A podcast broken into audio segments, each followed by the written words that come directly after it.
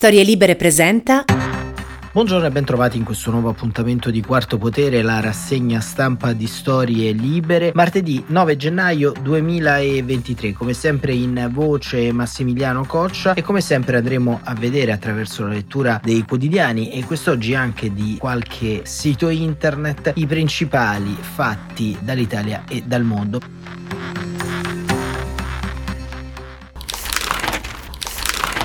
Quest'oggi ci concentriamo in particolar modo su un accadimento che sta in queste ore infiammando il dibattito pubblico nel nostro paese, ovvero la celebrazione della strage di H. Larenzia, una strage avvenuta negli anni 70 di cui tra poco approfondiremo dinamiche, vicenda storica e polemiche delle ultime ore che ha visto come di consueto come avviene dal 1978 ad oggi eh, sfilare un nutrito manipolo di neofascisti che hanno celebrato la memoria dei tre ragazzi uccisi, due dai terroristi di estrema sinistra e uno dalle forze dell'ordine, con il presente, ovvero il saluto romano che si fa in questi casi di commemorazione di defunti. Ma entriamo un po' nella vicenda storica perché occorre fare un passo indietro per comprendere quello che è avvenuto e avviene a Roma continuamente. E per farlo ci avvaliamo oggi di un sito, un portale uno dei migliori siti curato da Ugo Maria Tassinari che trovate all'indirizzo fascinazione.info. Ugo Maria Tassinari è un esperto, uno studioso di destra, estrema destra e di storicizzazione dei percorsi dell'eversione nera e ci racconta appunto che cos'è la strage di H. Larenzia in questo post di domenica 7 gennaio sul suo blog, la commemorazione e la ricostruzione storica. Scrive Ugo Maria Tassinari, prima la commemorazione dell'autorità con la deposizione delle corone di alloro da parte del presidente della regione Lazio Francesco Rocca e per il Campidoglio dell'assessore alla cultura Michel Godor nel piazzale dove c'è la targa in memoria, poi in un secondo momento quando Presidente e assessore erano già andati via e in un luogo diverso, davanti all'ex sede dell'MSI, la commemorazione di alcuni militanti con il presente e il saluto romano. Si è svolta così stamani, come immortalato anche da diversi video in rete, la mattinata di iniziative per commemorare i tre militanti del Fronte della Gioventù, Franco Bigonzetti, Francesco Ciavatta e Stefano Recchioni, uccisi il 7 gennaio del 78 a Roma nella strage di H. Larenzia un manifesto nero con il titolo presente, presente, presente in alto una piccola croce celtica bianca fermato a terra con dei lumini cimiteriali nel luogo della strage da appuntamento per le ormai tradizionali manifestazioni dalle 18 di oggi. Lo stesso manifesto è affisso anche su alcuni muri vicini, mentre sui panteggi di un cantiere c'è un grande manifesto con i volti di tre ragazzi e la scritta nella lotta. Tassinari ripubblica appunto nell'anniversario di H. Larenzia il capitolo dedicato da Guerrieri, un libro edito da Immaginapoli nel 2004, alla strage ai giorni della rabbia e le conseguenze nella vita dei giovani. Intorno, scrive alle 18.20 di sabato 7 gennaio 78, un comando dei nuclei armati per il contropotere territoriale attacca a raffiche di mitraglietta 5 militanti del fronte della gioventù che escono alla spicciolata dall'MSI Appio Tuscolano in via Calarenzia per recarsi al Teatro Centrale a vedere un concerto degli Amici del Vento. Vincenzo Segneri, ferito al braccio, riesce a rientrare spingendo a terra gli altri due camerati che lo seguivano e chiudendo la porta blindata. Restano al suolo diciannovenni eh, Franco Bigonzetti e Francesco Ciavatta. Il primo, colpito alla testa, muore subito, l'altro, che ha tentato un'inutile fuga lungo la rampa di scale che porta Via Cave, è in ospedale. Il padre si suiciderà qualche tempo dopo bevendo una bottiglia di acido muriatico, aggiungo io. Era un portiere di uno stabile poco eh, distante dall'accaduto.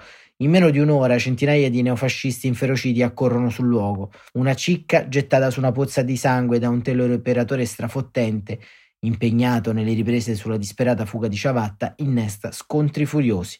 Alcuni militanti pestano il malcapitato, altri prendono a calci una civetta dei carabinieri che reagiscono con un fitto lancio di lacrimogeni. Anche il segretario nazionale del fronte, Gianfranco Fini, è ferito a una gamba da un candelotto. Dalla parte in cui sono radunati i giovani missini si sentono degli spari, i carabinieri rispondono, un altro militante, Stefano Recchioni, muore dopo due giorni di agonia, ucciso da una pistolettata in fronte. La versione corrente è che sia stata sparata dal capitano Eugenio Sivori, in preda a un raptus, quando la sua arma si inceppa e si rivolge all'autista per farsi dare la sua e riprendere il fuoco. Molti non sanno che l'ufficiale è stato prosciolto al termine di un'istruttoria anomala in cui non è stato neanche sentito un testimone. A raccogliere il ferito e a imporre alla polizia di portarlo d'urgenza in ospedale per un disperato tentativo di salvarlo è un vecchio, a 35 anni, quadro avanguardista, Bruno Di Luia. Al fianco della vittima c'è una delle socie fondatrici dei NAR, Francesca Mambro, sua la sigla, sua la telefonata per rivendicare l'assalto al Corriere della Sera pochi giorni prima. Più di dieci anni dopo, intervistata da Sergio Zavoli, racconterà in televisione. Io posso ricordare il colore degli occhi della prima persona che mi è morta vicino, per esempio azzurri, molto belli, che però si sarebbero chiusi, erano di Stefano Ricchioni. Seguono tre giorni di guerriglia urbana, a macchia di leopardo, con accoltellamenti, pullman incendiati, negozi devastati, conflitti a fuoco con la polizia. I carabinieri sono prudentemente fuori. Solo il gruppo di Monteverde spara 300 colpi. Il primo scontro al termine della manifestazione di protesta convocata per la mattina di domenica 8 con fine e buon tempo. I militanti tornano alla spicciolata alla sezione ma a Via delle Cave lo scontro è inevitabile. Più violenti gli incidenti al 10 che infiammano un'ampia zona dell'Appio Latino e del Tuscolano, a gettare benzina sul fuoco la morte di Recchioni in ospedale. Il giorno dei funerali Francesca Mambro lì puntuale per riscontri e tra i 37 fermati per blocco stradale. Tutti saranno assolti, tranne uno. Lei sarà l'unica testimone di accusa contro lo sparatore. Molti quadri dell'MSI, pavidi, si rifiutano di deporre contro le forze dell'ordine per non pregiudicare i rapporti con i corpi sani dello Stato. I giorni della rabbia dopo l'assalto a una sezione di periferia da parte di una scalcagnata e feroce banda del partito armato segnano una storica rottura. La fondatrice dei NAR la descriverà così in un'udienza processuale. Per la prima volta e per tre giorni i fascisti spareranno contro la polizia e questo segna un punto di non ritorno, anche in seguito per noi che non eravamo assolutamente quelli che volevano cambiare il palazzo, rapinare le armi ai poliziotti o carabinieri avrà un gran significato. Che lo facessero altre organizzazioni era normale il fatto che lo facessero i fascisti cambiava le cose di molto, perché i fascisti, fino ad allora, erano considerati il braccio armato del potere. Per Francesco Storace, che diventerà allora segretario giovanile della sezione Martire, subendo pochi mesi dopo un attentato a colpi di pistola, mentre attacca manifesti davanti alla sede, a Calarenza costituiva un autentico baluardo contro i gruppuscoli di estrema sinistra che tentavano di conquistare Roma Sud. Colpire a Calarenzia significava per i rossi paralizzare l'attività dei nostri militanti.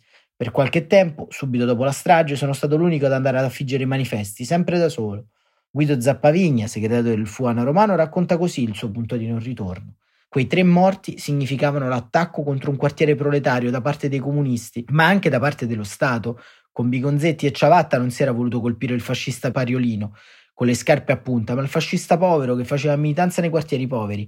Sì, perché noi stavamo cominciando a cambiare. Ricordo che nel 72 mi iscrissi all'MSI, parlavamo di padre, avevamo ideali validi, però non facevamo altro che andare nelle fabbriche, nelle scuole a picchiare la gente che non la pensava come noi.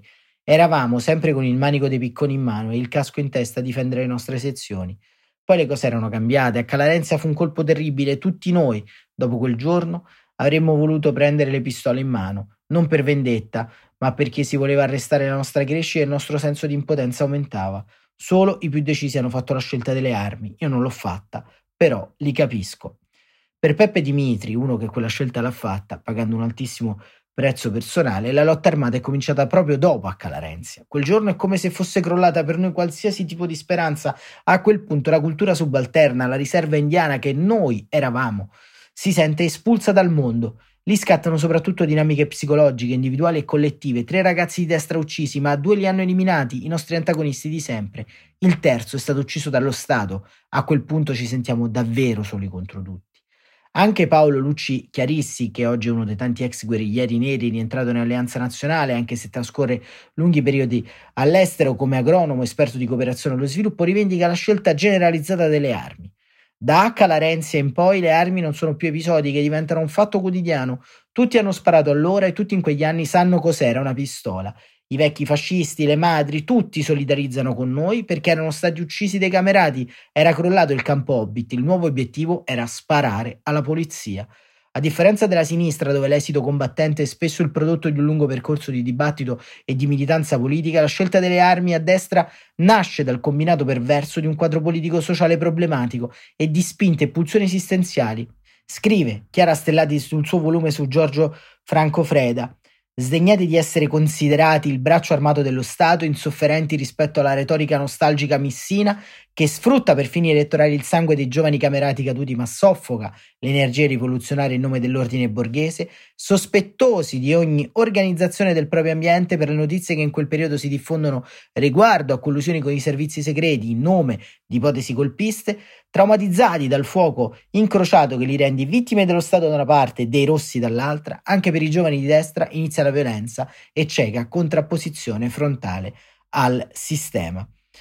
Molti dirigenti giovanili capiscono le ragioni politiche del partito e sia pure con grande sofferenza rifiutano la via più breve. Maurizio Gaspari, allora segretario romano, ricorda c'erano ragazzi distrutti dalla rabbia e dal dolore che si radunavano spontaneamente e che altrettanto spontaneamente alcune volte decidevano di rispondere con la violenza alla violenza. Il giorno di H. Larenzia, Almirante venne da noi solo con la sua 126 senza scorta per dare la sensazione fisica di chi dice io mi espongo ai rischi quanto voi. Ricordo il caos totale, i nostri militanti che reagivano in maniera violenta, i disordini, lacrimogeni. Come si poteva fermare tutta questa spirale? Non credo ci fossero delle soluzioni, anche perché se qualcuno di noi si azzardava a dire ai più facinorosi ma cosa state facendo, correva il rischio serio di vedersi puntare contro una pistola dai suoi stessi militanti e va avanti il racconto di questa strage e si arriva un po' alla conclusione, ovvero a quello che pensava l'estrema sinistra e scrive Tassinari, mentre la strage divideva per la prima volta anche l'estrema sinistra, mentre Daniele Epifano per i Volsci conferma lo stereotipo rozzo dei compagni che non piangono per i fascisti, per Oreste Scalzone questo non è antifascismo, è da condannare lo sparare alla cieca senza progetto e così i nuclei la settimana dopo si giustificano imbarazzati con un secondo volantino. Il fatto che questa azione sia stata fatta da un componente del movimento e non dal movimento intero non colloca questa componente al di fuori del movimento. Dal dibattito emergono due gravi carenze. La prima è una carenza di valutazione rispetto all'azione e a quello che rappresenta la seconda è il dato di fatto della totale impreparazione del movimento rispetto all'antifascismo militante. E questo diciamo è un po' il quadro storico. Vi ho fatto questo lungo excursus perché ci piace, qui a Quarto Potere, quando un po' il tempo ce lo permette, fare delle ricostruzioni che ci consentono sostanzialmente di andare un po' a ritroso, perché la storia e la strage di H. Larenzia ovviamente rappresenta per la destra romana e la destra nazionale da un punto di vista pratico un punto di non ritorno. Come avete visto, è una strage che cambia i connotati della militanza, che apre una frattura profonda all'interno delle varie nature dello spontaneismo di destra nel nostro paese. Inizia la lotta armata dei nuclei armati rivoluzionari che già erano in composizione ma che scelgono di andare da un'altra parte rispetto alla storia e inizia anche e soprattutto una parabola discendente di fascinazione dell'MSI nei confronti delle giovani masse che si sentono tradite perché ovviamente la strage di H. Larenzia rimane nell'impunità soprattutto per la scarsa volontà da parte della magistratura di perseguire i responsabili nell'alveo del terrorismo rosso, ma anche e soprattutto dalla scarsa volontà dello stesso MSI di mettere sul banco degli imputati non solo i terroristi, ma anche e soprattutto le forze dell'ordine. L'MSI fondamentalmente era un partito di saldatura con i pezzi sopravvissuti alla cosiddetta grazia di Palmiro Togliatti dopo la caduta del fascismo e quindi pretori, capitani dei carabinieri, agenti di polizia, guardia forestale che avevano fatto parte dell'esercito reggio, dei carabinieri eh, del fascismo, della polizia politica, ritornano in servizio e quindi sostanzialmente le questure, le preture, la polizia di Stato, i carabinieri, le forze dell'ordine tutte sono composte altresì per grande numero da coloro che avevano imbracciato pistole e fucili anche sotto il fascismo. E questo l'MSI non lo dimentica. Ma venendo ai giorni nostri, la commemorazione della strage di H. Larenzia ha per l'attuale destra di governo una fortissima connotazione identitaria e c'è all'interno della destra di governo la cosiddetta idea del tradimento di quel sangue. Quel sangue che quel cameraman nel 1978 calpesta quasi a sfregio è il sangue su cui si basa tutta la narrazione di una generazione e più generazioni che oggi siedono in Parlamento e governano questo paese. Tutti coloro che vivranno dopo il 1978, tutti coloro che supereranno gli anni 80, gli anni 90 si definiranno eredi di quel sangue, eredi di quella tradizione politica. E ad un certo punto la destra continuerà a sparpagliarsi, continuerà ad andare distante rispetto alla sua forma sostanziale, così come l'abbiamo conosciuta in questo tempo, ovvero non sarà più un partito granitico.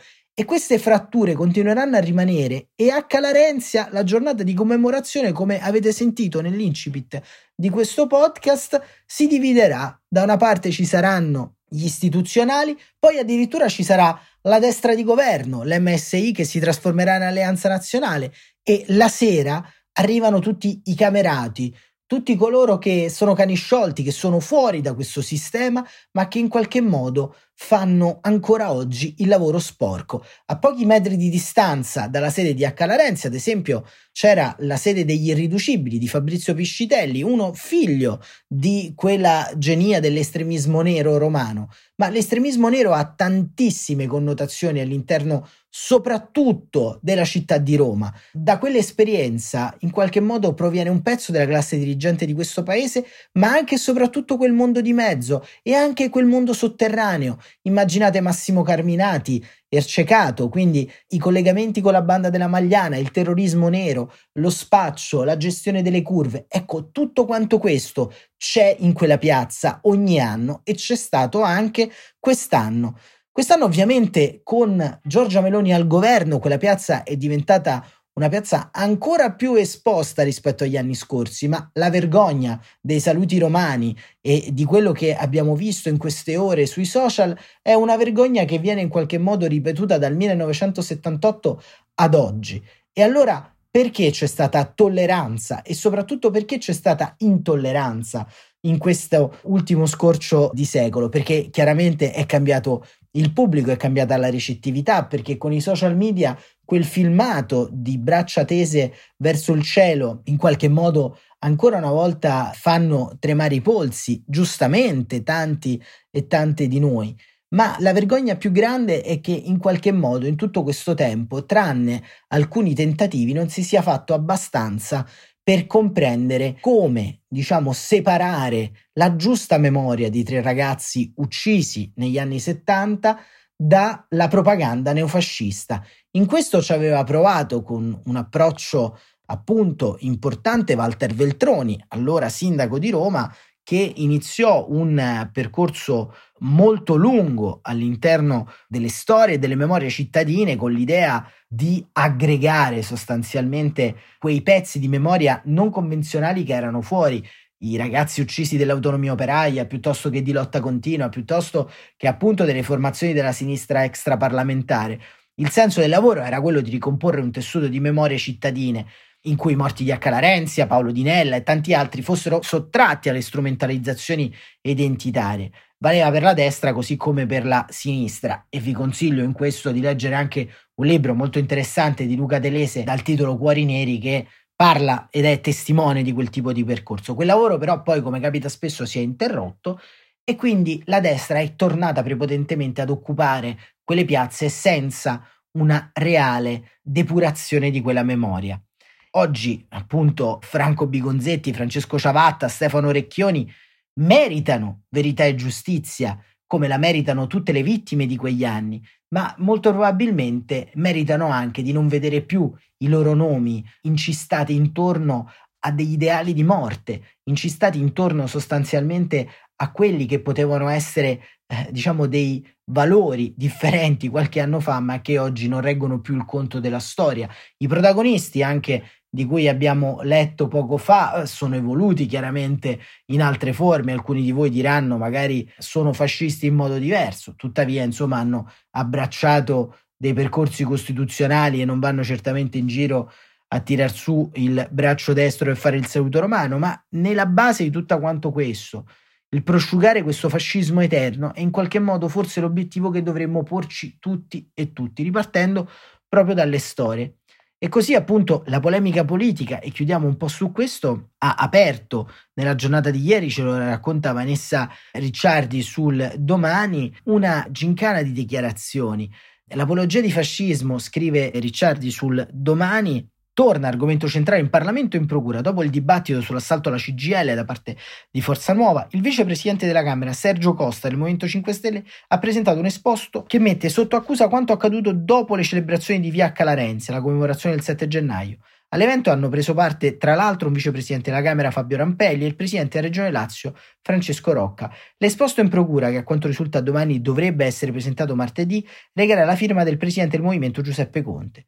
Una richiesta di attenzione giudiziaria nella propria veste di parlamentari della Repubblica, si legge. Prima la cerimonia istituzionale, come abbiamo detto, e poi c'è stata la cerimonia del cosiddetto presente. Per il movimento si tratta di palesi manifestazioni esteriori di apologia del fascismo, accompagnate dalla presenza di croci celtiche, le quali sono in tutta evidenza in condizioni di pubblicità tali da rappresentare un concreto tentativo di raccogliere adesioni in un progetto di ricostruzione del partito fascista. Il saluto romano e l'intonazione del coro presente durante una manifestazione integrano il reato di apologia per la connotazione di pubblicità che qualifica tali espressioni esteriori evocative del disciolto partito fascista. Inoltre poi ricordiamo che il partito democratico ha presentato un'interrogazione parlamentare proprio su questi fatti e che nella serata di ieri è arrivata anche appunto la notizia che finirà questo esposto presentato dal Movimento 5 Stelle all'attenzione dei PM a Piazzale Clodio è attesa una prima informativa da parte della Digos che verrà inviata nei prossimi giorni e in quest'ora si stanno vagliando le riprese effettuate dalla Polizia Scientifica per identificare i partecipanti davanti alla sede dell'MSI. Quindi diciamo questo è quanto poi la cronaca politica ci risponde, ma il grande tema è riusciremo a superare questo fascismo eterno all'interno della nostra cultura, della nostra società, riusciremo a fare i conti con una storia sempre lì pronta a presentarci il conto, riusciremo a fare espellere dalla storia politica del nostro paese delle rievocazioni folcloristiche che però ci raccontano la sotterraneità di quel sentimento, la sotterraneità di quella epica che mescola i vivi e i morti, Mussolini e i ragazzi uccisi a Salò insieme ai militanti degli anni 70, che evoca un momento di rottura, così come a Calarenzia, come un momento di riscossa di determinati ideali? A questo non possiamo dare risposta. In questi 40 e passa anni nulla è cambiato in questo senso e tutto si è acuito.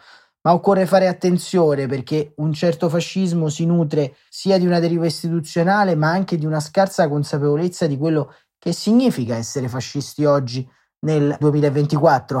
Nel 2024 essere fascisti significa aderire ad un percorso totale di discriminazione che passa per tanti punti e che ne è la radice. Non c'è solo il saluto romano a renderlo estetizzante, la propria adesione ideale al fascismo, ma è anche e soprattutto la voglia e la volontà di cambiare il verso ad una società libera, aperta e plurale e questo verso, pericolosamente, in questo tempo, vediamo che si sta volgendo verso il passato, un passato per il quale non vorremmo mai più ritornare.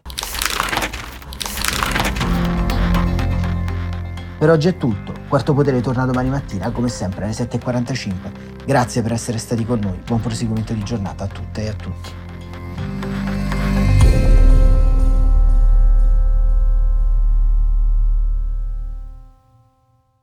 Una produzione storielibere.fm di Gianandrea Cerone e Rossana De Michele. Coordinamento editoriale Guido Guenci.